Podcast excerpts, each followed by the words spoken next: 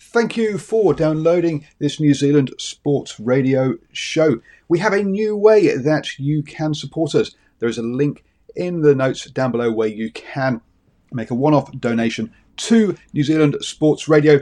Thank you for support and uh, enjoy the show. Planning for your next trip? Elevate your travel style with Quince. Quince has all the jet setting essentials you'll want for your next getaway, like European linen, premium luggage options, buttery soft Italian leather bags, and so much more. And it's all priced at 50 to 80% less than similar brands. Plus, Quince only works with factories that use safe and ethical manufacturing practices. Pack your bags with high-quality essentials you'll be wearing for vacations to come with Quince. Go to quince.com slash trip for free shipping and 365-day returns. Mom deserves the best, and there's no better place to shop for Mother's Day than Whole Foods Market. They're your destination for unbeatable savings, from premium gifts to show-stopping flowers and irresistible desserts. Start by saving 33% with Prime on all body care and candles. Then get a 15-stem bunch of tulips for just $9.99 each with Prime. Round out Mom's menu with festive rosé, irresistible berry chantilly cake, and more special treats. Come celebrate Mother's Day at Whole Foods Market. Hello and welcome to the Rugby Review Show here on Sunday at 8 pm. Sunday at 8 pm every week here on New Zealand at Sports Radio. What are we reviewing this week? Well, we've got the Rugby Championship, we've got some Mitre 10 Cup action, there's been some international women's rugby as well, um, and also the uh, Autumn Nations Cup. There's even been some Super Rugby stuff, but I'll be honest, I've not seen any of the Super Rugby unlocked. So you're probably not going to get much in depth analysis of that one, even though. Um, my partner in crime tonight, Cornflake, is wearing his uh, Super Rugby um, Jaguares jersey um, for that uh, um, team that uh, unfortunately may never get to play again. But hey, um, we, we, we we can but uh, we can but live in hope, hey Steve. Yeah, why not? Why not? I mean, I'm still waiting on someone to send me a Sunwolves jersey. I, I would like one of those as well. But hey, it's it's a great day to get behind Argentinian rugby, isn't it? It's brilliant. Let's go. Great weekend.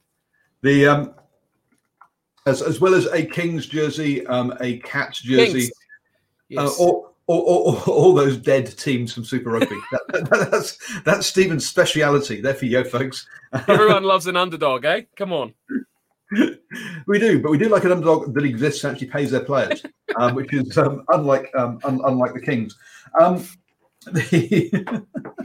but uh, but there you go, everyone. Uh, good evening to um, everyone who's joining us on uh, YouTube um, and um, the uh, uh, uh, YouTube, Facebook, um, Twitter. All of those things. Bruno says, "Did you watch the All Blacks game?" Yes, I think we'll be spending the first forty to fifty minutes talking about the All Blacks game. I've got a funny, funny feeling. So um, that's absolutely that's where we'll be concentrating and spending most of our time. Um, I, I do want to cover off some of the Mitre 10 Cup stuff because I have watched. Um, I watched four four Mitre 10 Cup games this weekend, which I think is pretty impressive.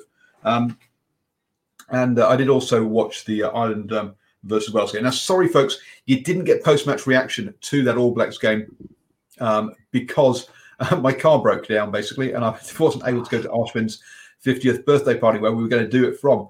Um, so yes, so unfortunately, I, got, I was stuck in Waihi and unable to um, uh, to get up to um, uh, to that. Did I watch the Taranaki Bulls? No, or Taranaki Bulls even. Um, no, I didn't because I was watching um, the uh, Bay of Plenty versus um, uh, Count uh, versus North Harbour on the other side at the same time. So I missed Taranaki um, lose by a single point to Hawke's Bay. I, that was a close one.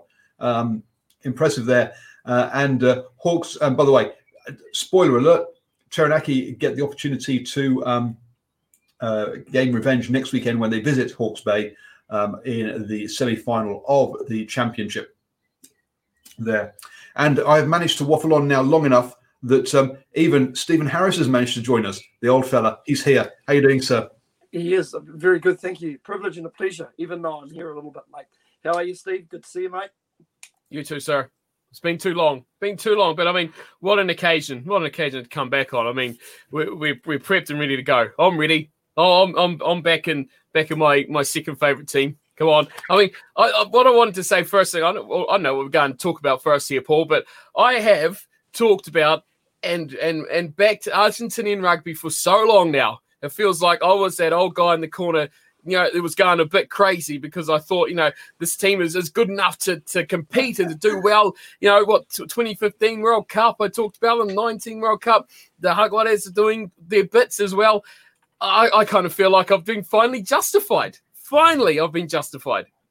And you come across, I mean, this, that's one of the things that's amazing about this game is you think about those games where they've had a build up, they've had preparation games, they've had time together um, they've had time around friends and family to keep them sane, um, and they haven't made it. This time, lock them up in isolation. Don't let them see their families for a month, um, and, um, uh, and, uh, and, and we see the best of them, which is um, amazing. Um, yeah, I mean, just uh, what one one one sort of uh, uh, so, sort of game against Australia A, uh, and and off here they come uh, to, uh, to, to to the All Blacks. As as, as I saw um, some funny little um, post that said, "Yes, yes, it's good to see World, World Rugby needs to help these two-tier nations like Georgia and the All Blacks the, um, after this one," but uh, a little bit harsh. Um, so yeah, they, not the ideal route for this one, was it, Cornflake? For the uh, Pumas, no. I mean, geez, it's an interesting oh, build up to it, wasn't it? How they, oh, I mean, I've seen training videos that they've put up today and they build up to the game and they're running around um, down hallways and, and line out jumping on patios and all sorts of things like that. But I guess we look at this game these days, don't we? And, and these guys are professionals. I mean, they've played how many times as a team, how many times as a unit, how many times you've played with each other. I think what was a big part of why that team played so well was that 9-10 combination. I think that was integral to how that side played. Having a guy, Sanchez scored every single point they got. Yes, okay, he played really, really well. But it's that experience that he knew what he was going to do. He knew his game plan. He knew what Cubelli was doing inside of him.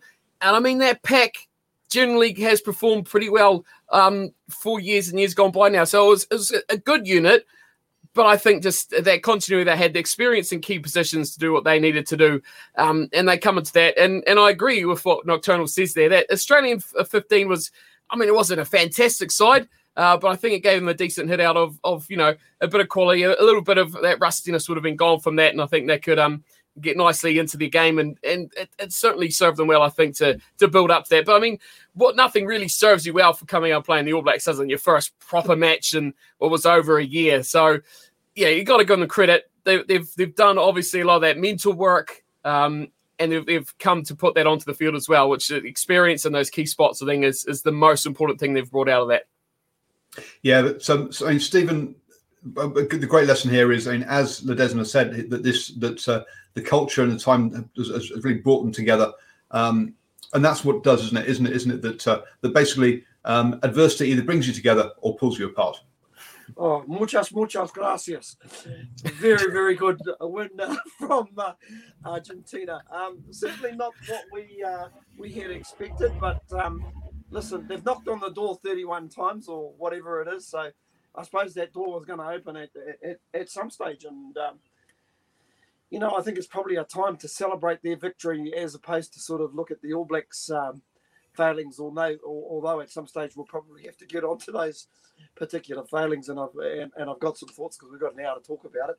But um, listen, fantastic for them, and I just reading uh, uh, along the uh, social network. I think most New Zealanders uh, uh, have been pretty um, humble in their praise of uh, Argentina. Anyway, some most of the social network I've I've been reading. So yeah, listen, full credit to them, and like you say, to do it without any sort of rugby is just truly amazing, and also with uh, Michael Cheika in the background as well. It must put a bit of a smile on his face as well.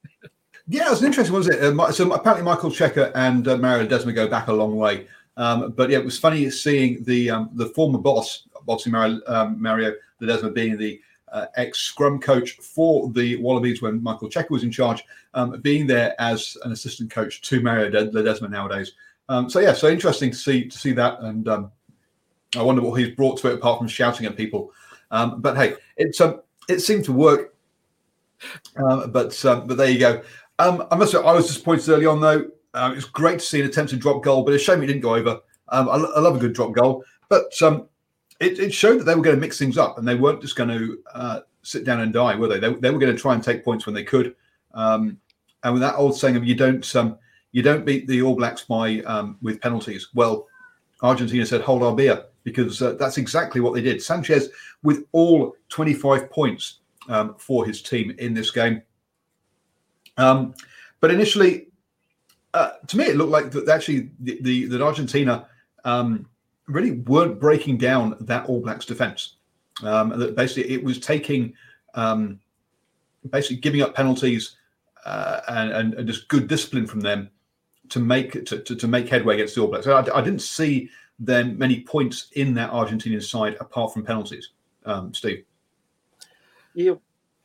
Which one? Oh, Steve. Go for it. You go. For go it, for it. Go for it. You, you're, you're already on a you're already on a tangent there. I'd hate to stop you. Knock yourself out. I've got I've got so much of the stuff. I'm loaded for days. Knock yourself out. Yeah, really, really interesting what you say. Yeah, they took their points by three, but it's been one of the issues for the All Blacks. Not not just this season. This actually goes way, way back, Paul. And um, you know, I think people we all we all seen the tape of our interview with uh, the guy from Australia who uh, we interviewed, Gainline Analytics, who basically spoke about some of the the All Blacks failings or some of the things that they're, they're actually not addressing and, and discipline, if I recall, was was one of those failings. And uh, listen, whether you get the the the points by in threes or fives or sevens, it, it, doesn't really matter. And that that all came about through just put applying pressure uh, on the All Blacks. And man, and when you've got somebody like Nicholas Sanchez, we know that on his day he can knock over goals from anywhere. Yep, no, absolutely. Okay, go on then, Steve. Um, un- un- unleash yourself. Let the wild let, let, let the wild horse go. I mean, I, I found it funny. Um, Ryan from the Tribe Sports app, as, as everyone knows uh, from uh, from these shows he's been on now and then, I, I do think. But he put out a, a really good tweet um, oh, midway through that game saying uh, Justin Marshall, after Nicholas Sanchez kicks his ninth penalty, put the Pumas up 34 to 3, hypothetically speaking. He says, Not sure the Pumas can win this by just going up in threes. Um, that was the case of what that match was. Uh, they were just going to keep taking their points and keep chipping away at it like that. But I come into this and I've I've actually come sort of what prepared because last night it's very easy to to put things on to well not paper these days but on onto a phone about what you think about a game and I've decided this game I'm only going to probably attack the All Blacks in, in two areas and um, since Stephen Harris says so much he wants to attack them on I'm going to completely leave that out till later. I think this is all Argentina. This game is all Argentina, what they've done and how they played. And like we talked about last week, with one Tony Lamborn at the Stags. This is all created and led by one Pablo Matera. The guy is an absolute beast. And I think the real turning point, changing point in this whole game, which just epitomized what this team was all about, was when he said, They show no respect. I'm here playing for my country. He said it in a lot more panache than I'd ever say it. But when you come out saying something like that and putting in that statement and saying pretty much they can do whatever they like. I'm going to fight for every single inch that I can get for my team, for my country. That just shows you one thing that I think a lot of rugby nations, top tier nations, do lack that these sort of teams like Argentina have, and they take and completely obliterate other teams with. And that's the passion, the passion, that 50 50, that chance, that something they get that they can turn into something because they're just so much more committed. And I think your Blacks didn't show that same sort of commitment until they were three tries down, uh, 15 points behind with two minutes to play. Then they thought, sort of thought, okay, now we're going to actually play some rugby. Argentina dominated the area. They dominated that breakdown. They were far more passionate, far more committed, had a better game plan. Every, everything about them was so much better. But Matera, for me, is a monster. The man is a beast. Uh, the world rugby is, is so full of great flankers at the moment, but he is up there with one of the best. Would do anything for the badge on, on his jersey. And I think he was the leader, he was the catalyst for that team, and they would follow him to the ends of the world, whatever he needed to get done. They would go with him to do the job. Matera is a monster, and he showed it. He led by example, and that team just went with him. And that was why passion, commitment, and uh, winning the breakdown. I mean, if you want to talk too much more about that, their first half, dominating their breakdown, the All Blacks would take players in. They would not be able to get clean ball out. It was slowed down. They controlled the tempo. They slowed it down for the penalties. They played the game at their pace, and that was all through the breakdown and all through players like Matera and his back row buddies that were exceptional, above and beyond. And that pretty much, if you're going to sum up their whole game, you can go right there. Pablo Matera, breakdown, control. Yeah, well, look, this this was won by a massive defensive effort. 152 efforts, 152 efforts, 152 tackles made by the um, uh, by the uh, um, Pumas to 105 by um, the All Blacks. So about a third more. 16 missed, whereas 12 were missed by the um, by the All Blacks. So The All Blacks not quite as high a percentage um, as the, uh, the Pumas yet. Also, a big one here. You're talking about that breakdown, especially in that first half.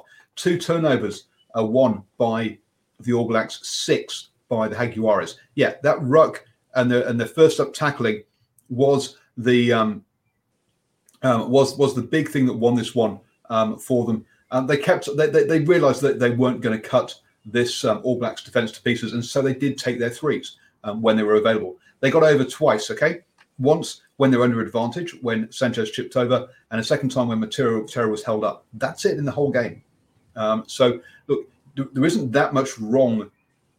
so yeah, so this this is, is about Argentina taking their defending extremely well, keeping the All Blacks out and taking the points when they were um, on offer. Uh, I'm just trying to see if I can find some of the um, tackle stats, but the uh, um, the Rugby Championship site is so difficult to read um, that I'm not sure I can. Oh, here we go. Yeah, so tackles made. Are you talking about that? Um, Kremer, 28 tackles made in that game. Matera, 10. Um, Alemanno, 12. Um, so that's your um, the uh, so so um, with Bruni actually only with five. Interesting enough, the the other, so the other back back row, but yeah, Marcus Kremer, Pablo Matera, um, massive in there. Montoya with 16 as well. So yeah, so those guys did a lot of um, a, a lot of work. Uh, yeah, and three of those turnovers I mentioned before all were, by Pablo, Pablo Matera. Um, so yeah, he had a massive game, and he really did lead um, that, uh, that that that team around. Think the other thing also um, kicks in play. One of the things we normally that we can often say is that uh, actually the number of times you the, the, team that wins generally kicks the ball the most, um, which is a, which is not considered a, uh, a good thing generally, but um, by by your average fan, but by your, by your coaches, it means you're basically playing the right areas of pitches generally. Uh, and uh, the All Blacks only kicked the ball 15 times in that game, which is pretty low from hand, whereas 25 by the Pumas. The All Blacks got starved of ball and was flicking that second half, trying to play out their own half, which just didn't work for them. They they were they played too much rugby in their own half.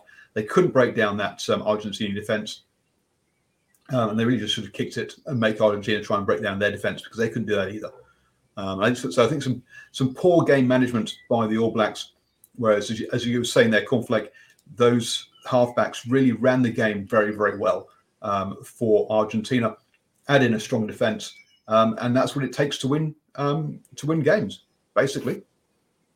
Stephen, anything to, to, add to on the Argentinian side? Do You think? No, no. I think you guys pretty much uh, you pretty much sum summed it all up. Just uh, I can I, I can only add if if maybe I see nocturnal rights mentioned before, maybe a few little cultural issues about some people, some players wanting to return home. I don't know whether they're their head was in the game. But like we said at the top of the program, probably a day where we celebrate the Argentinians. I suppose the key for them is to now take this form into their next two games because if they go out and they lose to Australia next week, to me, they undo what they've actually done last night. Yeah, sure, you've got that famous victory, but we saw those famous victories with Ireland as well, and that all that hard work was undone very, very quickly. Um, can't wait for the next test.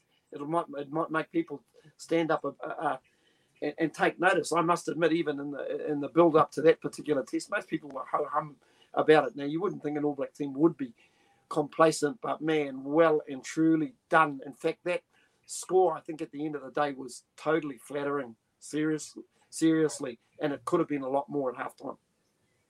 Because I think probably I think something like three players didn't come off the bench for the uh, the Pumas, or if they did, they came off very late. So yes, that's that. That has got to be, I guess, one of the concerns. It's going to be about the depth and their ability to turn it round and to put that effort in again next week. Um, because uh, yeah, their, their players definitely played more minutes than the All Blacks players did. Um, so um, the uh, um, so yeah, definitely um, was um, was some of the uh, was it, it, that, you're right. That is a question mark now around the Pumas. Is can they do it two weeks on the trot? We saw England do this against the All Blacks last year. Um, we saw the All Blacks do it against Ireland, and then not not back up against um, uh, against England. Um, putting together two performances back to back is um, really difficult at this level. I mean, England did it against the All Blacks, but not against South Africa. So the All Blacks did against Ireland, but not against England. Um, so we'll have, yeah, put, putting two back to back is a difference between a good team and a great team. Um, and we'll see what um, consistency, um, what that we'll see uh, uh, from this team um, next week. I think that's, uh, yeah, it'll take a lot of effort to, to they put a lot of effort into this, this, this style of play where you do give the opposition the ball and just defend um, resolutely does wear down players. Um, but uh, and you've got to want uh, something that Ireland have been doing, and we've seen Ireland come up short in Rugby World Cups because they just can't maintain it over that uh, length of period and games back to back. Um, so I do think that there are that there, yeah, there are teams that um, this style of play uh, is is very difficult to keep upkeep, but it's definitely a style we're seeing more uh, we're seeing from more teams now uh, around the world. And that's the thing; it's getting up for a match against the All Blacks too, isn't it? It's like their whole target. How long have they been preparing, in a bad sense, for this one match? It's like you talk about that England World Cup game. That England, that that was their focus. They knew they'd you know go through the pool, and they knew if they're going to win the World Cup, they have to beat the All Blacks one way or another, whether it be a quarter final, a semi-final, or final. You've got to beat that team to get there. And I think that focus, well, we've seen it. Well, we've seen what happened there. They, they focused yep. on that. They delivered it beautifully and then completely were like, oh, crap, we don't have a plan B for South Africa. Okay. And it all fell apart. Uh, we know that story. The trouble here is this could happen the same, exactly like you're saying. And I think it's easy to go, we've never beaten the All Blacks. This is a chance, you know, all that energy, all that focus, all on that one game. And now they're kind of going to go back to work tomorrow, aren't they? And they're going to go, right, Australia, what do we do here? Um, how much preparation do they have? How much do they? I think they can beat this team. They can beat the Wallabies. Uh, no question about it. The personnel is there. Just is one week. Have they only been preparing for one week heading into this game, or will they have been preparing for it longer? We we don't know. We don't know what they've been doing. So we'll soon find out, won't we, if they can do it? But I think personnel wise, certainly uh, has to be up there, good enough to do the job. But think before we move leave Argentina, I think we have to credit um, their debutant, old Chocobares, the guy in the number 12 jumper. Debut. What a, what a debut that is. Isn't that just sensational? I mean, it wasn't, um, you know, in the spotlight at all, but boy, he did nothing wrong. He was part of that, just that, that wall of just solid defense. And I mean, he didn't look out of place. He didn't like do anything wrong. And for a guy on debut, great guy inside him, experience on his outside, everywhere he goes, um, just made a big, big difference. And I think – I can kind of relate this team to how Argentina are playing at the moment to South Africa in the World Cup when we've seen the Willie le Roux's come back and those sort of guys are the experience coming back in. And now we're seeing Santiago Cordero, we're seeing Nicolas Sanchez, those guys coming back into this Pumas team again, which we haven't seen. Um, been great for their depth. Yeah, we're seeing Bonicias and, you know, talk about Miotti starting at 10, but no one quite is up to that full um, number 10 standard that Nicolas Sanchez delivers for that team. So I think having that experience, that depth, those guys coming back is proving massive for this Argentinian side. Yeah, and look, that, that this is this is an Argentina side that um, you, have picked out the debutante kind of thing, the, the, name we don't recognise. All the rest are looking at it, going, "Yeah, that's a side I recognise and know well." Whereas you look at, uh, then we'll move on to the All Blacks now. We look at the All Blacks team, and you go, "Well, Jordie Barrett's not really played that much. Um, Caleb Clarke, it's his first season um, at this level. Um, uh, the um, Shannon Frizzell, again, has been in and out the side. This is his first kind of run of being the man. Um, this is uh, Patrick Tuipulotu again. This is the first time he's had a run, a, sustained run in this side. Um, Lomax again, not not been a regular starter um, at this level. This is actually a pretty inexperienced All Black side, uh, and yet sure you do have your Whitelocks, your Sam Canes, um, and even even Ardie Savea only really became a starter last year, uh, even though he's been around for much longer than that. Um, so this is actually a pretty inexperienced All Black side against what is, on the whole, a pretty experienced and Uh, I'm not saying it's an old Argentinian side, but it's a side that's been come through, um, has been groomed. I mean, players like um, uh, the um, Montoya's done done his done his apprenticeship behind Creevy, for example, um, and it's come through now. Uh, so they've, uh, they've, they've managed to bring players through. Um, they play a lot together as Jaguares as well, or they have done in the past. So um, the uh, yeah, you've got to say that this is that, uh, that yeah. Look from the All Blacks point of view, this is a um, uh, this is an experienced inexperienced side. Sure, this is the first time since um, 2006 they've lost back-to-back games. I think it is. Um, 2011. 2011. Sorry, um, they've got lost back-to-back games. Um, the um, in that one, um, and uh, Stephen, you said, go on then. Yeah, you just, you, we, we, have done our, our, our, sort of uh, first half of the show on the on Argentina. Um, you said you had some some some pieces that you wanted to talk about about the All Blacks that you were disappointed with. Um, just before I do, listen, I just want to pay homage to a, a country that's ravaged with COVID at the moment. So that was a great result for Argentina and and their people, and I think it was a good result for World Rugby as well. It's just it's just probably everybody else needs a bit of a, a pick me up. We've been lucky to see a lot of rugby in our country this year, and we're seeing this uh, this uh, this championship going on in Australia at this time. So, I, I, listen, I think it's a good thing. So, I'm I'm actually not too cut up about it at all. But what I do want to touch on is I want to go back to Gainline a- Analytics because there was some really information, interesting information that actually uh, came out of those interviews that you conducted, Paul. And I can recall the uh, guy that you spoke to, I think it might have been Shane, who, who basically said that the All Blacks were successful when they were consistent in their selection. And if you look at that time between 2011 and probably 2017, 2018, when cracks finally started to, to show, they actually had a consistency in selection. You look at their midfield, it was always Nonu, Nonu and Smith. You know, you, you basically had Carter, who was there there or thereabouts. I'm just having a crack up. Can't believe Boer thought that the All Blacks would be too strong for England based on yeah, all that. Yep. I think Boer would, might have to rethink that when we speak to him tomorrow night.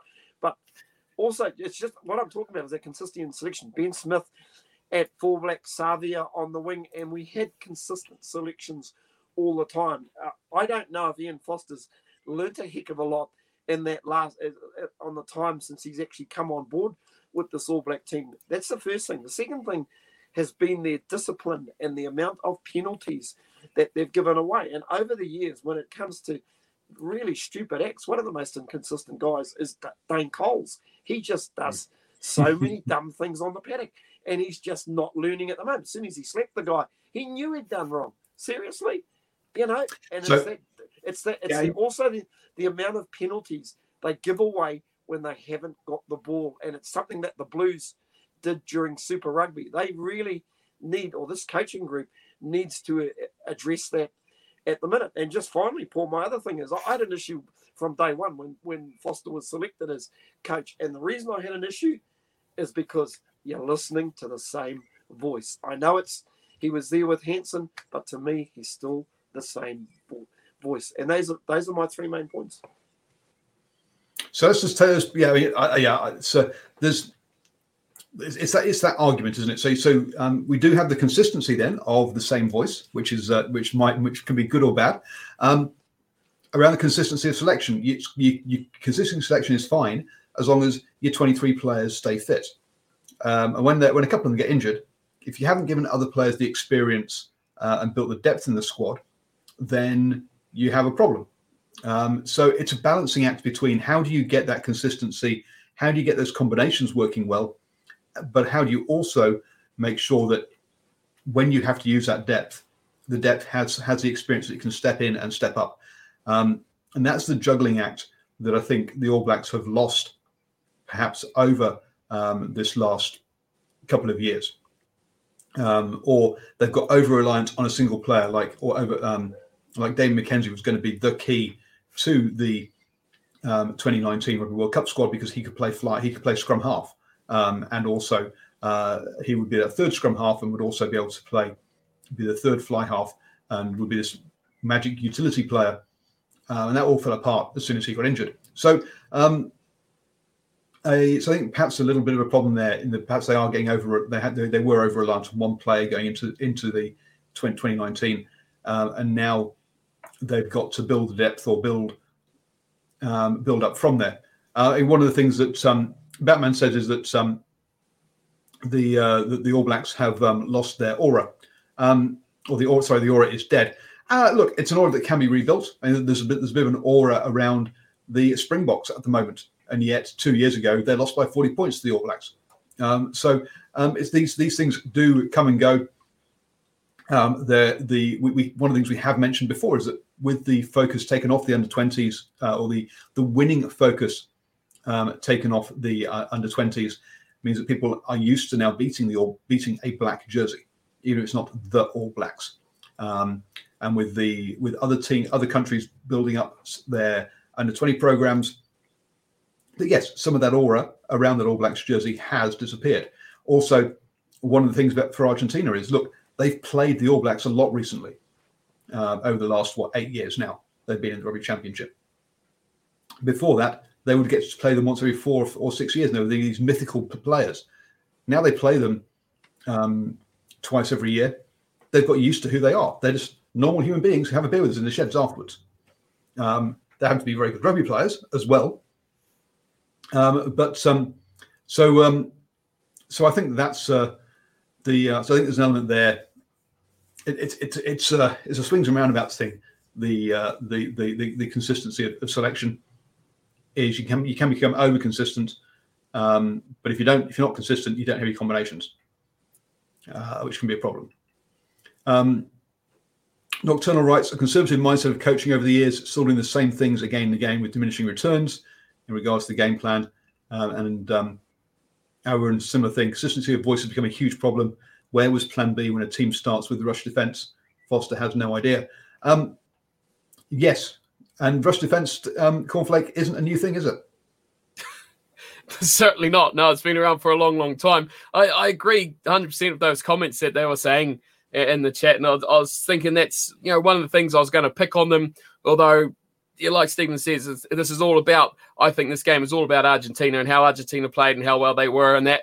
But, you know, being as we've got a New Zealand audience, we're going to be critical of the All Blacks as well because no one is above uh, criticism. So, game plan, definitely. Um, I did see a comment that was going in straight through here somewhere um, about how it was just straight out and no variation to that sort of short ball off the fly half. So Mo'unga would get the ball, you drop it short on the inside to a Goodhue or something and get splattered. Uh, there's no one variation where uh, Jordie Barrett knocked the ball on because he thought, well, what the hell's going on here? Why are you passing it to me? That's not the plan. Um, but there was nothing else outside of that. It was very, very predictable. Um, uh, yeah, very strange and, and just like like I say, no plan B in the chat there. There was very much screamed no plan B. And why, you know, it's obvious that that's not working. These guys aren't idiots. These are pretty clever men that run the show. Um, Aaron Smith sitting there, he fires it out and he just sees consistently the same thing going bang, splat. I've got to run backwards five meters now to get to the next ruck. Hey, Richie, this ain't working, buddy. Let's mix it up. Let's do something else. you, know, you know, these guys are smart. Do something listen, uh, that that all comes about once again through inconsistency of selection. If you think back to 2015, when the New Zealand under 20s won won the World Cup, the midfield combination was Anton Lienert-Brown playing second five, Goodhue playing centre. Should have just left them together as that particular combination. Jack Goodhue's a little bit more creative, a little bit wider. Anton Lienert-Brown, completely bigger body you know, you mentioned before, Jordie Barrett not expecting a ball. This is what happened when you chop and change all the time. People don't always grasp grasp the how other people actually play the game, and that's the that's the issues that you've got. I mean to say, they're not going to turn into a bad side overnight, but if you keep chopping and changing, this is this is what you get. This is the result. I think if you're going to flip side that too, on the other side of things, I've watched Damian McKenzie come on the field I mean, I, I often look at it and go, why? I mean, he's had so little kind of impact, so little game time in that jersey, and they expect him to come on and, and make some sort of impact and to do something special. And every time, I mean, look at Australia last week, they brought him on so late, and he just got absolutely decked by Koroibete, and that was his feature. Uh, this week, he did a little bit of uh, running sideways, and I, I, you know, I thought, you know, Bautista Delgado did a, a, great job of a Damian McKenzie, but actually made forward momentum. Uh, McKenzie still can't seem to manage that part of his game as well. But I feel sorry for him now. Um, I was critical of him because I was like, come on, you're not doing anything. But now it's like, here you go, Damian, have six minutes. Go win us the game when we're down by 15 points.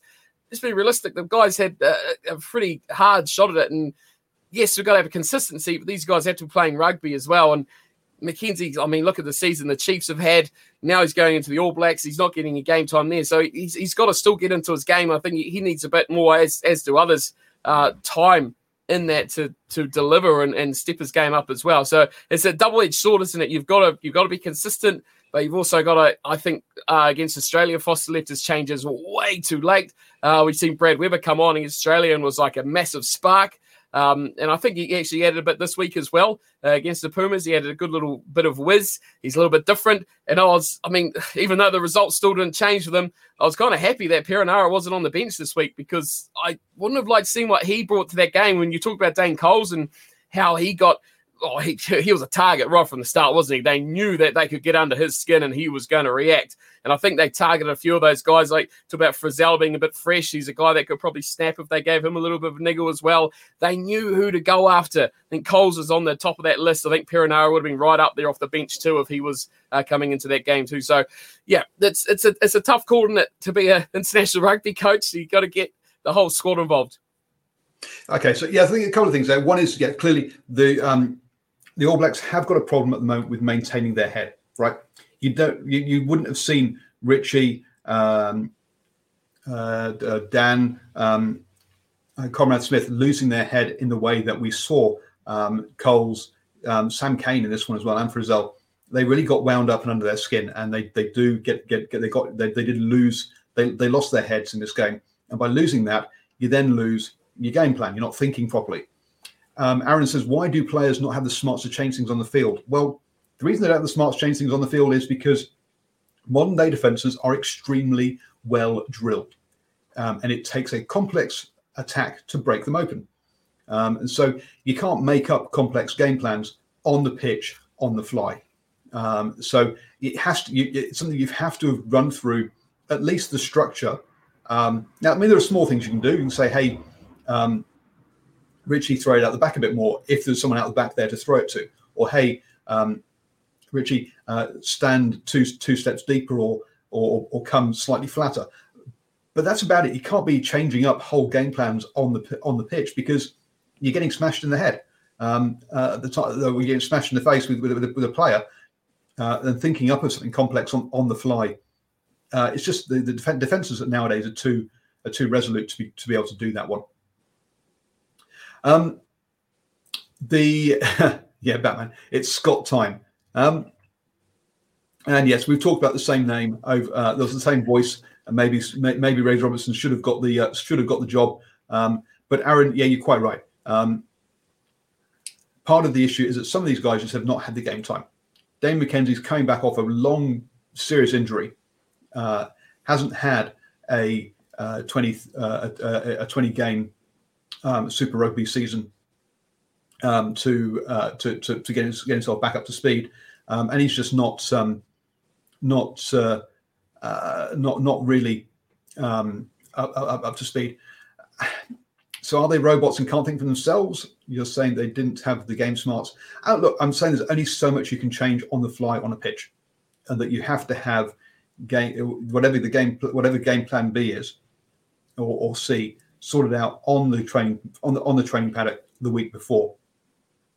Um, there are little things you can change, like guys, we're going to pick and go for the next two minutes, or whatever, um, or, or, or goes. You know, what, guys, pick and go isn't working. We're going to we're going, we're going to spin it wide, but the actual structure you've got, you can't change on, on a pitch. That has to be that has to be sorted out um, because when you're throwing no look passes, you need to know that the guy's going to be there, and the only way you know he's going to be there is if you've run that move 10 times over at the end of the day.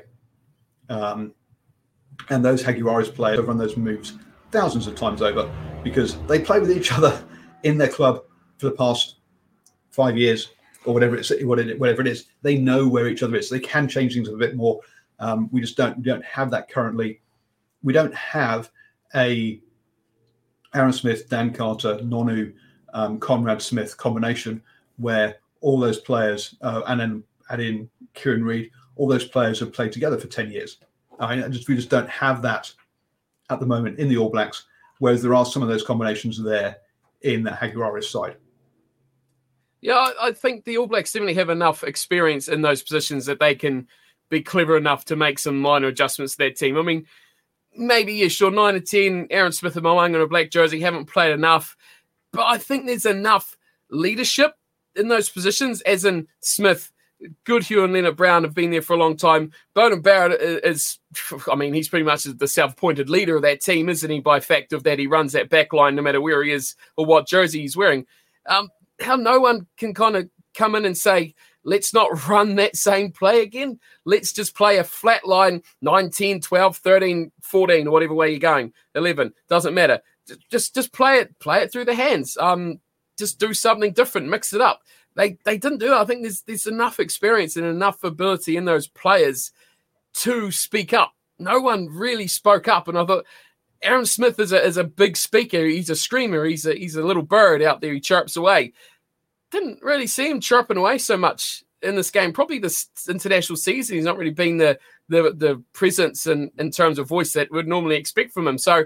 Uh, yeah, I just, I just think they needed someone needed to take hold of that game. I think probably just someone with a bit more leadership. Um, I mean, we, we know who runs that Argentinian backline. We know Matera runs that pack. Uh, Sanchez ran that backline everyone followed shit. The All Blacks don't have that backline leader, especially when Beauden Barrett's at the back. Mo'unga's too fresh. Uh, Goodhue and Lienert-Brown standing up and giving a leadership position in there. Uh, you know, and, and, and the wingers not so much either on their position either. So maybe they need to find someone who's going to step up there and actually say, "Hey guys, you know, you know, there's enough stoppages in that first half that they could have said." Let's move on to something else. Let's let's try this other thing. Let's, let's do something. There's enough in there. They need to go on about that. They need to do something. Um, Stephen helps you if you unmute, unmute yourself. I was going to say it, it's it's um it's quite interesting that um, if you're going to take a, a team, you want to take another team's pack out of the game. You actually kick you kick long, and basically keep putting the ball behind them. So you actually take you take their strength away. You take down break breakdown. You don't, you don't try and play too much rugby in your half because all of a sudden you bring a team like Argentina into a physical contest. You want them actually going backwards, make them play out of their half and put them under pressure. That's that's what I, that's what I'd be basically doing if I was playing Argentina. Take their strength out of them. What you know, there was some really good analysis that went into the All Blacks and the style of their play. Obviously, took a leaf out of what England did last year, put a, a lot of pressure into into the back breakdown area. Once again, we were talking about the players before. Aaron makes a point about players changing on the fields. Those are the sort of that's what I'm looking for from the coaches to get that message out to them. Okay, we've knocked on that door a few times. You spoke before, Paul, about if the All Blacks were in a dicey situation where they were under the pump, all of a sudden Richie McCaw would keep it tight. They would do the pick and go through the middle just to draw people in. If they have to pull a couple of penalties to go there with this All Black team, they look they kind of look generic at the moment, like they want to mm. play that same sort of style and I come back to the style that they get away with. They get away with it in Super Rugby because this, both the sides that are turning up, that are rocking up to play that style, play a very convoluted, cloned style of game, and they they try to replicate that at international level. International coaches basically look at the way that New Zealand rugby is played and go, well, okay, this is how if we throw enough players into breakdown and just put them under pressure all the time. We pressure them into decisions. Once you know, once once once again, um, Aaron Art said, "Why do players make this, uh, make mistakes or they can't change things on the field?" It's simple: pressure. When you're put mm. under a whole lot of pressure, you're rushed to make decisions. It's it, you know, there's no great, great game plan. You know, for the All Blacks, it's actually how they respond to how another team is playing it's as, it's as simple as that. And sometimes you've actually got to play field positions. How often do you see teams score a try and then all of a sudden they try to move it one or two many phases, phases inside their 22 to get a good exit, and the other team throws in a lot of players and you get a breakdown, you get a breakdown turnover, and all that hard work's done. But when you see a really good exit play, that the ball gets up to halfway, go to that next set piece, put some pressure on them on the halfway line, on the gain line. It's no great science, guys. So there we go. No great science. That means we've got so we, we've sorted out that uh, that game. Time to move on to um, to other competitions then. Um, and um, the uh, so very briefly over we have the Autumn Nations Cup. Um, I watched Ireland um, beat Wales. Wales are in a bit of a mess um, at the moment. Let's be honest; they're trying to change styles, um, which um, is never easy, and especially not easy when you've had a decade or or longer of one style under Warren Gatland, and then Wayne Pivac is trying to do a different style. Um, and uh, yeah, 32-9, they got beaten by Ireland. Um, yeah, really not uh, not very good, and the pressure is going to be on if we unless we see some improved performances. Pardon me, over the next couple of games from Wales. Wales, Wales in a um, uh, in, a, in, a, in a world of hurts, hurts at the moment. Um, in that one, England. Paul, Sorry. I was going to Paul, I was going to say, great to see those um, uh, two New Zealanders out there, uh, Gibson O'Park and of course uh, James O'Low out on the wing making debut for Ireland as well. Why why why James Lowe was not an All Black? I've got no. I just does my head in. Oh, you mean James O'Low? Okay. I've been He, uh, fighting he- that battle for years. Jeez. he was uh, uh, watching him and Dave McKenzie for the Chiefs was, was a joy, an absolute joy to watch, especially on the counter attack. Um, the um, so so yes, um, and uh, yeah, not so much highlights were not exciting of Wales versus Ireland. Then again, I'm not sure highlights of Argent of, of New Zealand of the All Blacks Argentina were particularly uh, exciting either. To be honest with you, Um, where you live. it was look, it was high pre- it was it was high intensity pressure rugby, but um, exciting highlight rugby it was not. Um, so I think you'll um, uh, yeah. So um, we're gonna be careful where we um, throwing stones in glass houses there. Um, the um, so um, so yes, um, James Lowe bad discipline. Uh, yes, uh, I, I still think he's a fantastic player. Um, England uh, beat um, Georgia forty 0 That's the uh, the Georgians that are ready apparently to join the Six Nations. Not um, have been thrashed this weekend by uh, England forty 0 and uh, were done over by Scotland um, a couple of weekends ago, forty eight seven. So yeah, um, Georgia really uh, having a tough time of it. Italy, 17, Scotland, 28. So Scotland uh, haven't, haven't seen this one yet. Um, but um, yeah, Scotland getting the win. I say Scotland put 48 points on Georgia. They've only put 28 on Italy. I think that shows you that, um, yeah, all, the, all those people shouting that Georgia will do such a better job than Italy in the Six Nations. Maybe not. Um, Because Ireland's doing such a good job in the Six Nations at the moment, Paul. I, I mean, Italy. Uh, Italy, I beg your pardon. Yeah. I, Ireland, Ireland on the mind. Jeez. I, I, Ireland are quite a good team, if you haven't noticed. Yeah. Um, Italy, you know, I- I watched a bit of that Italy uh, Scotland Scotland game this morning, and um, I actually sort of got up to look at something, and I looked at my app and saw that they were ahead. So I thought, oh shivers, I'll get up, and you, you could just see Scotland just basically whittled them down. The, the Italians, unfortunately, they give away too many penalties, and uh, listen, it's nothing new to what I've already seen before. Good good win um, from Scotland, and I've got to say that the first five uh, is it Duncan Duncan Muir with the uh, Marty Duncan Banks Weir? hair- Duncan Weir. is it Duncan Weir? Got the Marty Banks haircut as well. really, really impressive uh, afro. I've got to say, got to got to get a picture of that, Paul. And, and, and no neck. Yeah, and no neck. Um, yes, then that's because um, Scotland's first two choice half, um, uh, first fives are out injured at the moment um, in Finn Russell and um, I was going to say Gavin Hastings, but it's not. It's his son, Adam Oh, Hastings. Adam Hastings. Thank you. I nearly went with Scott Hastings. Like, no, no, that's his uncle. Hang on, we'll, we'll get there eventually. Um, Too many Hastings. Oh, Hastings. Yeah, oh, I get this. Yeah, yeah, yeah. yeah. Oh, Hastings. Um, the, um, so, um, so yeah. So that brings us to date with the with the, the men's international side of things. Um, on the women's side, massive congratulations to Samoa, um, who have taken another step towards the Women's Rugby World Cup, beating Tonga 40 0 um, in that game. So well done to Samoa. Um, and um, New Zealand uh, uh, beat uh, the um, or the Black Ferns beat the Barbarians 34 15, um, which is what you'd kind of expect the Barbarians effectively being um, New Zealand A or, New, or the New Zealand reserve team.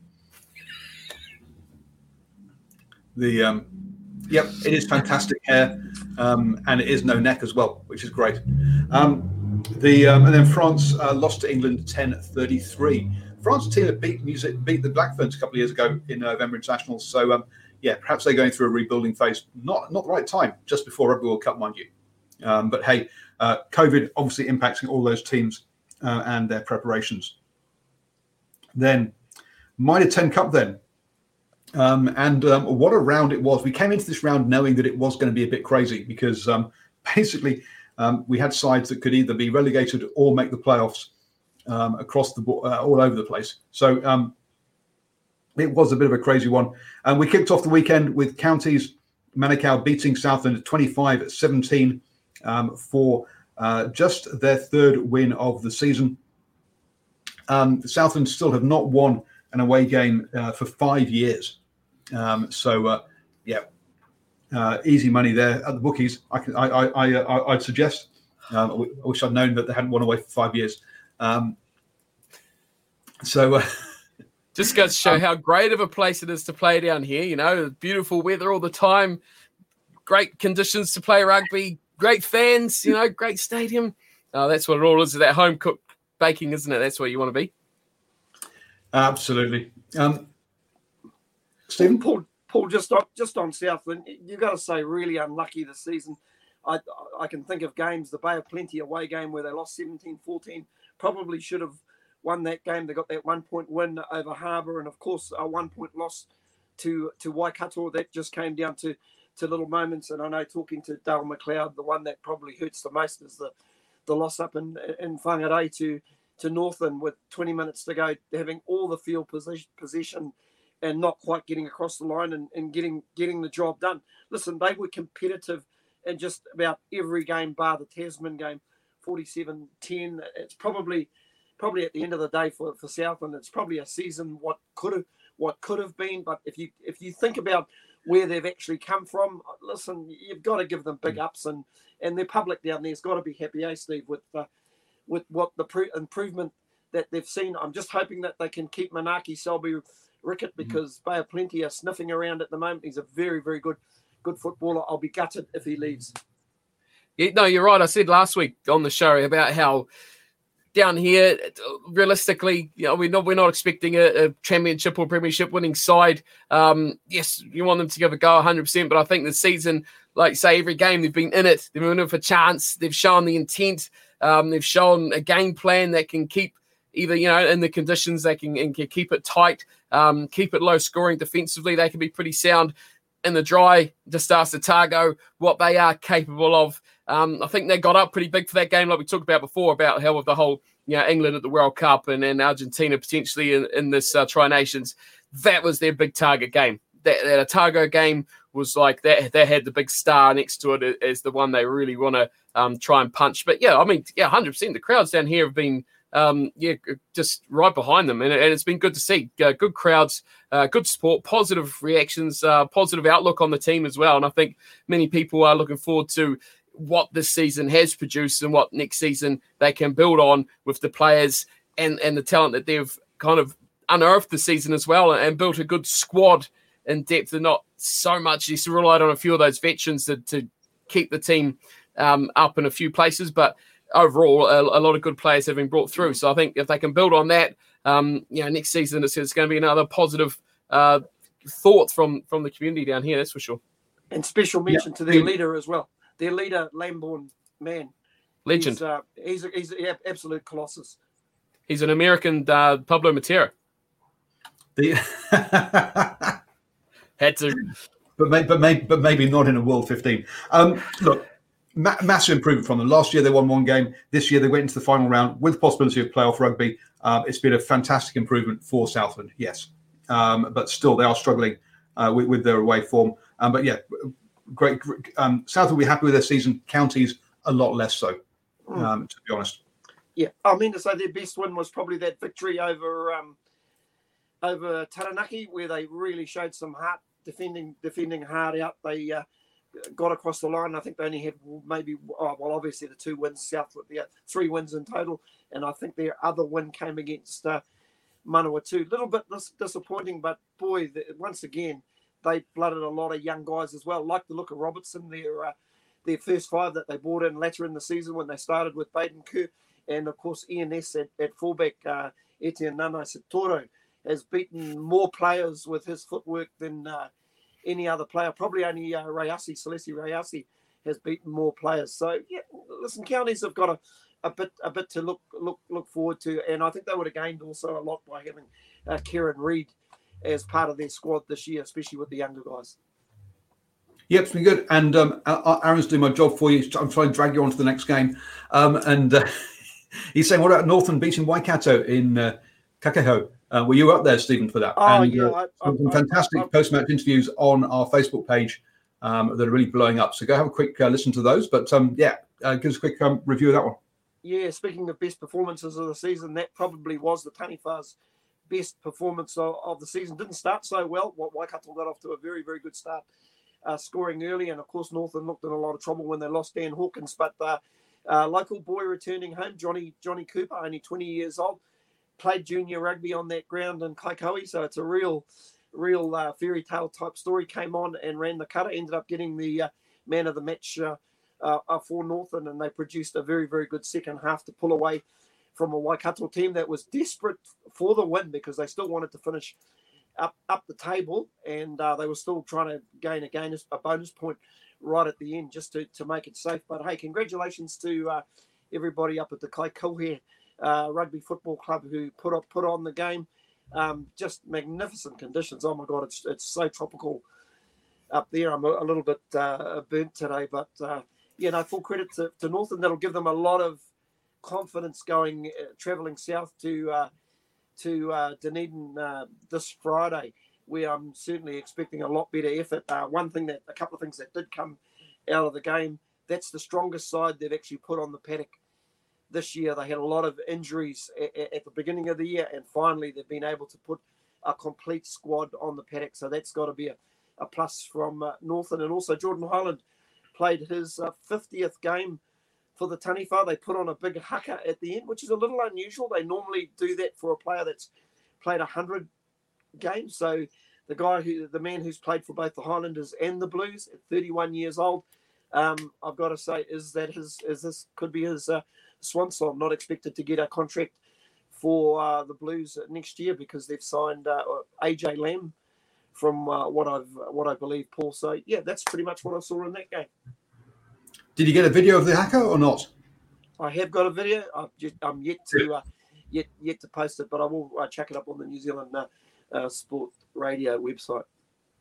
And the Northland game was on the was on in the UK on Sky Sports. There you go. Wow. wow. So we get world famous in New Zealand. Um, the and you say they're going down to Otago. Otago have lost their last two games. lost to Southland, um, and then this weekend they lost to Tasman, twenty to twenty six. Um, in uh, that one, um, look, uh, Tasman in total control that first half, but just not getting points to um, to the, the lead they, they really should have done. Uh, so it ended up being only a three point game at halftime, 10 13. Um, in the end, though, um, they, uh, they, they they came out uh, on top, um, and uh, it was, bit, it, was a bit of a comeback by Otago. I mean, Nariki, Nariki um, yeah, look, fantastic player uh, for Otago, but he couldn't quite do enough um, to drag them be- back over the line. Both sides, Otago and Tasman, are going to the finals, might have some injury worries, both losing players in that first half early on, um, which could be an issue for them come finals time. So, um, the uh, so look at some that, folks, uh, in the uh, when, when, you're thinking about your picks for the semi-finals there, because say Northland coming good, Otago um, perhaps stumbling towards the end of the season. Be interested to see how that one goes on Friday. Um, Tasman, as say, got themselves into um, the uh, got themselves a home quarter final, uh, sorry, home semi-final, and we'll talk about who they're going to play later. One team that we thought that, that uh, started the day bottom of the table in the Premiership, but in all honesty, had the easiest game of the weekend, which was against Manawatu. Wellington, unsurprisingly, beating Manawatu 31 5. I've not seen this one. Um, so uh, so but but uh, um, but yeah, I'm not sure. Perhaps one of the more one of the less interesting games of the weekend. Got to, got to say, I was a little surprised by the halftime score when I when I checked, checked on the TriBet to find that it was seven five and a lot closer than uh, what I thought it would be. Saw a try that uh, Manawatu scored off a very very good uh, set piece. Just a quick word on Manawatu. Once again, feel a little bit for them. They lost some key players. Obviously, never had Ngani Laumape throughout the season, and Laumape headed across the uh, the ditch to join the All Blacks. He that's a lot of firepower when you use, lose somebody of his ability later towards the season. Jamie Booth, who I thought was outstanding in the first part of the season for the Turbos, hard to lose them and very hard to replace an Otere Black who transferred um, over to uh, Bay of Plenty this year. Of course, probably their best performance. I think they just had the, the one win and a tight one, and that was against uh, uh, Southland. They look like they're showing a little bit of potential, but man, a lot of work moving forward for their head coach Peter Russell in 2021. And um, yeah, absolutely. And look, they, they've they've they, they've had Super Rugby players there, but they just don't seem to perform at their best when they're there. Name on the Scudder um, was there this season, I think was was. Um, um, but you had like, um, was it Rob Tom, Thompson was there? No, um, oh, one Mitchell. of the Tom, yeah, Thompson, yeah, and they, they had like a Super Rugby um, sort of backline. It, it, didn't seem to fire last year. I'm not sure what's going on um, there, but yeah, there's. I think I think I think it's going to take obviously a new coach there this season. He, he needs he needs time to re, to restructure things. I think it's Steve will testify when smaller provinces lose really key super players. It's really hard, isn't it, Steve, to, to bounce back. You only have to lose one or two really key players and replacing them, man, tough at the end of the day. Eh? Well, when you've only got one or two to start off with, you know, it makes it even worse. Uh, you can't you can't replace that experience, can you? That experience um, of playing at that high level, of having that, you know, they've played at that higher speed, as they say. When you step up that level, they've got more time, uh, they got that more composure, and, and that that tells a lot for the rest of the team as well. They become a leader in a side, and yeah, it would be massive. I mean, you talk about losing uh, Shelby Rickit if that happened. I mean, Southland would lose quite a little in their set piece as well. So it affects the team uh, quite massively. Yeah. Then we come into the to what has turned out to be Super Sunday. We had a four point win, a one point win, a one point win. Three games, all decided by just a score. Um, it was really tight today um, as we try to figure out who would get who was going to be finishing up with the wooden spoon um, and who was going to get uh, in to the um, the playoffs. Um, Bay of Plenty played um, North Harbour, and I'll tell you, a lot of people would have been thinking after 20 minutes this game was all over because it was 0 21 with uh, North Harbour all over Bay of Plenty, leading by three tries, scoring an over point a minute, um, uh, and also a yellow card for Bay of Plenty as well. Um, but then again, then under the next 20 minutes, Northland, with the extra player, managed to do nothing. Um, and suddenly, half time, it's 15 21 with a um, uh, a, uh, a, a, charge down that was very nearly um, uh, another try for uh, the uh, for Bay of Plenty. They could have even gone in um, ahead at half time if uh, the ball had bounced perhaps a ball width to the left um, and someone else's hand had got onto it. It was that close.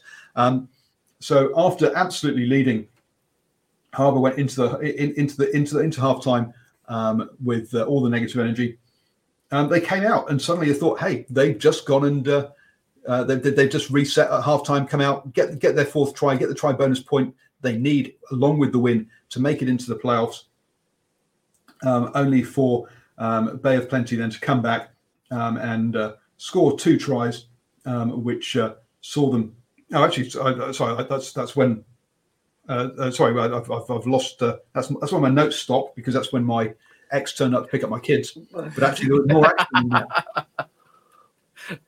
Um, Paul, Sorry. Paul, I was going, Paul, I was going to say it was a contrast of two differing styles. I had the two screens going, watching one watching the Hawke's Bay Taranaki game and one watching the uh, the North Harbour Bay of Plenty game. So I was between two screens screens watching uh, both games. But North Harbour, very very structured structured team, will basically play the play the field position, kick to the corner, couple of maul over tries. But you just had a feeling, even at twenty one 0 if Bay of Plenty could get their hands on some ball and that's exactly what they did. In fact, they were very unlucky not to have scored right on halftime. It was close to the post. Had that been kicked, they would have gone into the half. And you just felt the longer that game went, the hometown advantage kicked in, and uh, yeah, just a superb. They just lifted they just lifted the ante in the second half and, and, and finished over a Harbour side that just at the end of the day fizzled out. I mean, to say they they got, they scored and got close, but you always felt the last few minutes that that was going to be Bay of Plenty's uh, game. Bad luck for you know bad luck for Harbour. Um, boy, they've shown a lot of. They showed some promise. Bad start to the season, if you recall. I think they lost their first two or two or three games, but I think where their season has gone a little awry. Yeah, exactly. Where it's gone a little awry was just used losing. They had the best scrum up until losing Mayhew in the competition, and I just think losing that that extra pop, prop has basically hurt them big time. Paul, uh, but boy, they're an industrious pack. They, um, they hopefully being relegated down into the division, whatever form that takes, they don't lose too many of their better players. Sorry, no, you're right. They did they did lose their, their first three, and then they go then they won a couple on the bounce. Um, the uh, and, and, again another side that uh, if you look at their wins, um, it was Tasman at home, Hawke's Bay at home, Auckland at home, uh, counties at home. Another side that just couldn't travel for some reason, um, and all their wins came at home. Now, one of the things that has come up um, this season is around costs, um, and some trips now that are over that are under six hours rather than under four hours have to be done by a coach. Um, and you're seeing lots of teams will be driving on the day there and then on the day back again to save on hotel costs. Um, that's going to make those away trips harder on the body um, and harder on teams. And you're going to, I think you're going to see more teams struggle away from home. And that might have been North Harbour's issue because remember, um, one of the reasons that we see um, Talea down um, in Tasman isn't that Tasman suddenly spent a lot of money and outbid North Harbour, so North Harbour couldn't afford him, um, and so he had to go somewhere.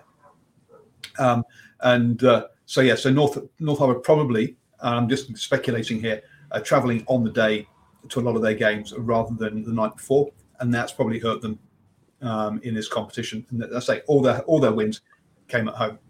Yeah, Paul, I was going to say Waikato, they bust back from Kaikohe back to Hamilton. So it's three and a half half hours from Kaikohe to Auckland, and then what another hour, you know, depending on traffic, back to um, back to Hamilton. So and and of course with the loss, that would have been a long, long bus ride home.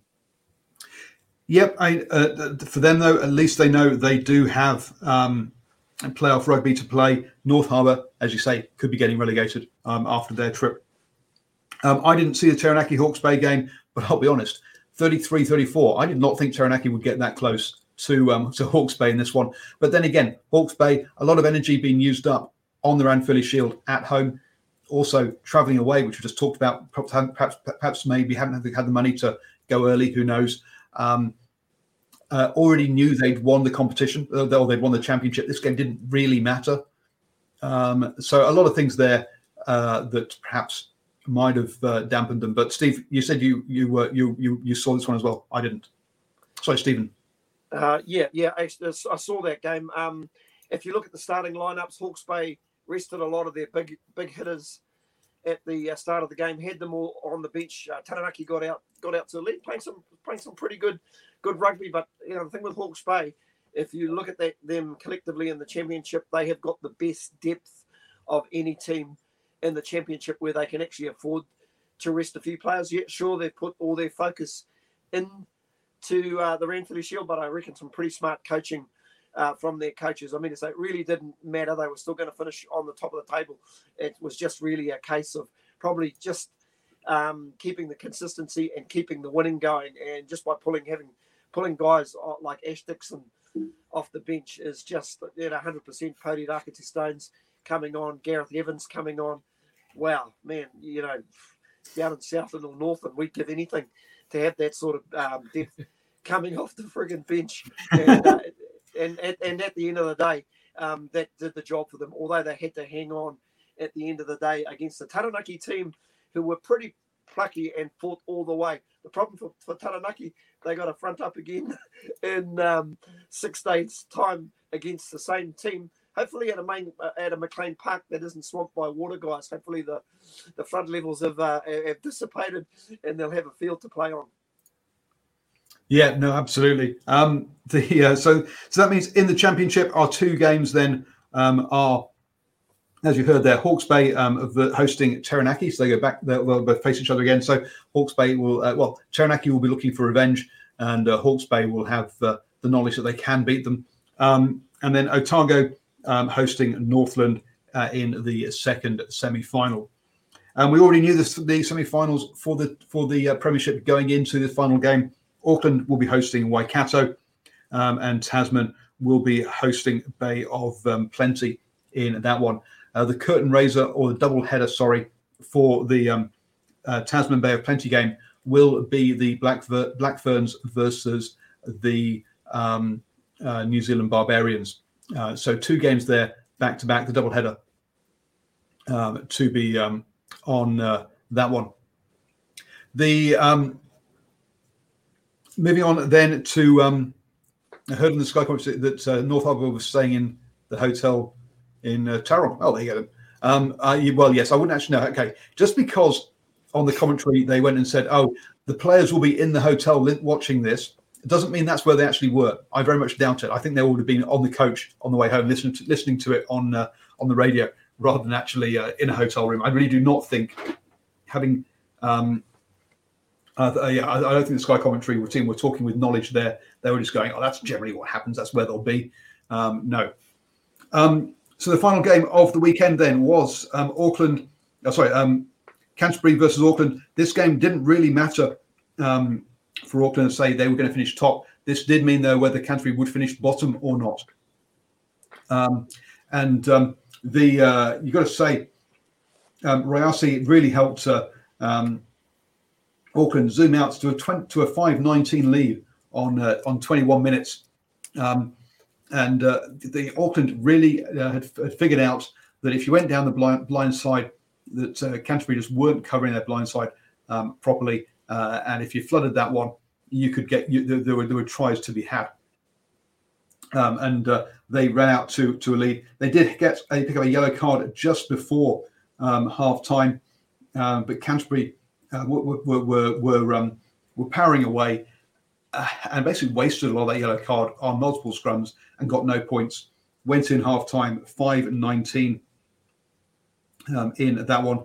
Um, uh, their second half, though, and Canterbury just came out and blasted Auckland away with um, physica- physicality uh, and intensity that Auckland just weren't, um, just, just, just, couldn't handle. Um, and they just blew out to a 31 19 lead. Uh, amazing, yeah, a, a, big turnaround there, um, Stephen. Yeah, very, very much so. It was a, a, crazy old game. One minute you thought Canterbury had it under control with about sort of 10, 12 minutes to go, and then uh, two quick tries from Auckland. Of course, uh, Rayasi right in the thick of it. And I've got to say, if you were looking for a Mitre 10 Cup uh, player of 2020, uh, Salesi Rayasi is probably the man and is probably destined to be an All Black. And if you talk about uh, a certain sort of skill set as a winger, boy, he swallows every high kick that goes to him He's got a big, big kicking game. And uh, of course, boy, his ability to beat players one on one, just absolutely crazy. But it was another young winger who basically stole the show right at the end. Chay Fihaki, a 19 year old for crying out loud, nonchalantly says, Yeah, give me the ball. I'll have a shot at goal from 40, 45, 48 metres on the angle and whacks it between the sticks. The former Sacred Heart College um, a winger from right here in Auckland, boy Canterbury, they know how to pick them all right. And um, really, for for all that for all that great rugby we saw, it came down to a, a, wonderful kick. I don't know if you saw it, Steve, but boy, he he could have probably knocked it over from another ten meters back. He could, but then he couldn't knock over the next one, which he missed. okay, but there we go. Um, we'll talk about that one. The game, well, the, the, the game was one there. Um, he kicked the one that counted. Paul. he kicked the one that counted, absolutely. Um, as Aaron says, yeah, some dumb play by Auckland that last 10 minutes. Seriously, you've you you know you've got to score. Uh, and they were kicking the ball away, kicking for territory. Like, seriously, guys, you you don't have time to be kicking the ball away because you're not you you've you've you this this is probably going to be your last series and you're kicking the ball. Um, so yeah, so some some yeah, so some poor leadership by by Auckland. Uh, not only then, but also in that period after um, half time where they knew where, where they got absolutely blitzed and they really needed to stand up and say, okay, guys, we have to front up here. Um, and uh, so so that so that's there. Um, yeah, we're not going to go down the Aaron and go down the route whether Canterbury can, can grow their own talent or not. They've, uh, they, have they, they, been doing fine for the past decade or so. Um, the uh, so yeah, uh, Canterbury just um, edge out. They've never been relegated from the uh, from from the Premiership, um, and um, the uh, yeah that one point uh, win sees them stay up. Uh, remember, they are also the beneficiaries of the only golden point game. They were if if they if they'd been allowed a draw with Wellington earlier in the season, then they would have gone down. But no, that had to be a try. That had to be a golden point. and I believe they also picked up a try bonus point during that extra time as well. Um, and that's what uh, basically has kept them up uh, in this uh, this this season. Um, that is, if there is relegation next year, we'll have to wait and see on that one. So, I think both Stephen and I Go on, any last comment on that one before we move on to next weekend? Yeah, Paul. I was going to say absolutely crazy competition. You look at Bay of Plenty; they could have either been relegated or got got got in the got in the semi-finals, and because they won, they got in the semi-finals. Had they lost, they would have been relegated. That's how close that um, that premiership has actually been this year, and I've, I've actually really enjoyed it. It's it's been an absolutely fun watch. Can't wait for this weekend. Should be some uh, very very interesting games. Yeah, we're talking about being cl- crazy close. So yeah, so so North Harbour finished on 27 points. Um, Wellington, Canterbury, and Waikato all finished on 29 points, just two points ahead of them. Um, uh, and uh, yeah, that, that's yeah. There's, there's there's some statistician sat in the back room trying to figure out whether Waikato, how Waikato on plus 27 points um, finishes ahead of Wellington on plus 41 points.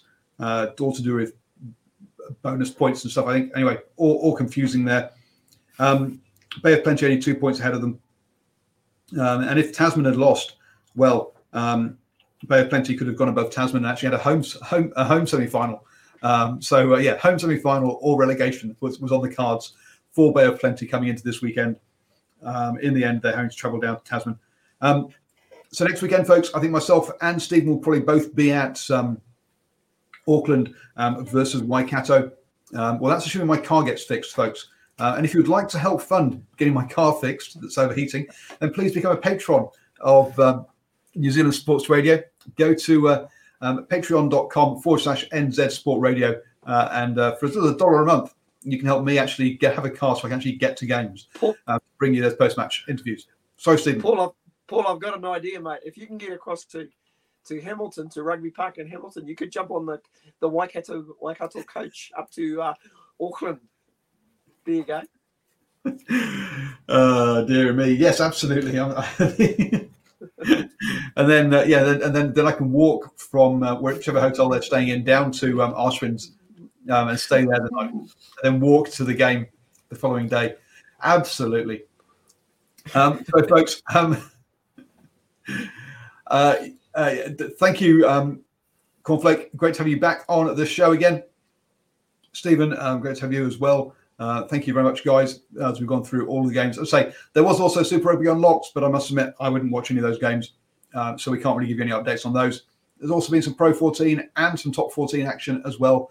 Um, but look, folks, there's only so much time in the weekend and only so many games that we can watch. But so we do try and get through as many as possible.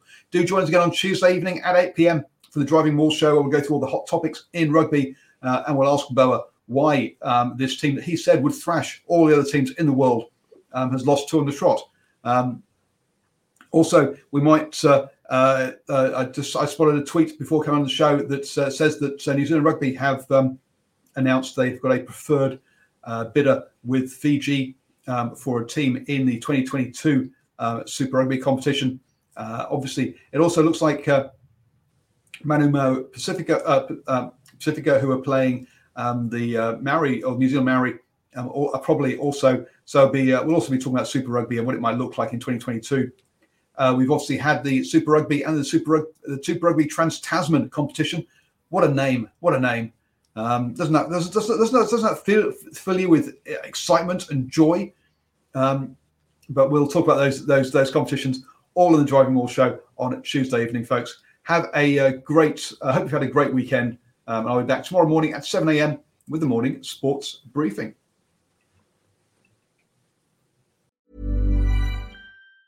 Mom deserves the best, and there's no better place to shop for Mother's Day than Whole Foods Market. They're your destination for unbeatable savings, from premium gifts to show-stopping flowers and irresistible desserts. Start by saving 33% with Prime on all body care and candles. Then get a 15-stem bunch of tulips for just $9.99 each with Prime. Round out Mom's menu with festive rosé, irresistible berry chantilly cake, and more special treats. Come celebrate Mother's Day at Whole Foods Market. Hey, it's Danny Pellegrino from Everything Iconic.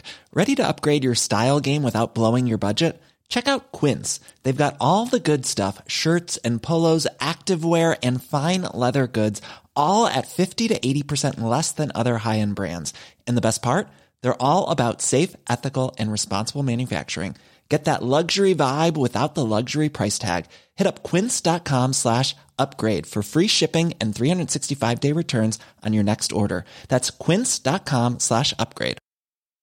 Hi, I'm Daniel, founder of Pretty Litter. Cats and cat owners deserve better than any old fashioned litter. That's why I teamed up with scientists and veterinarians to create Pretty Litter. Its innovative crystal formula has superior odor control and weighs up to 80% less than clay litter.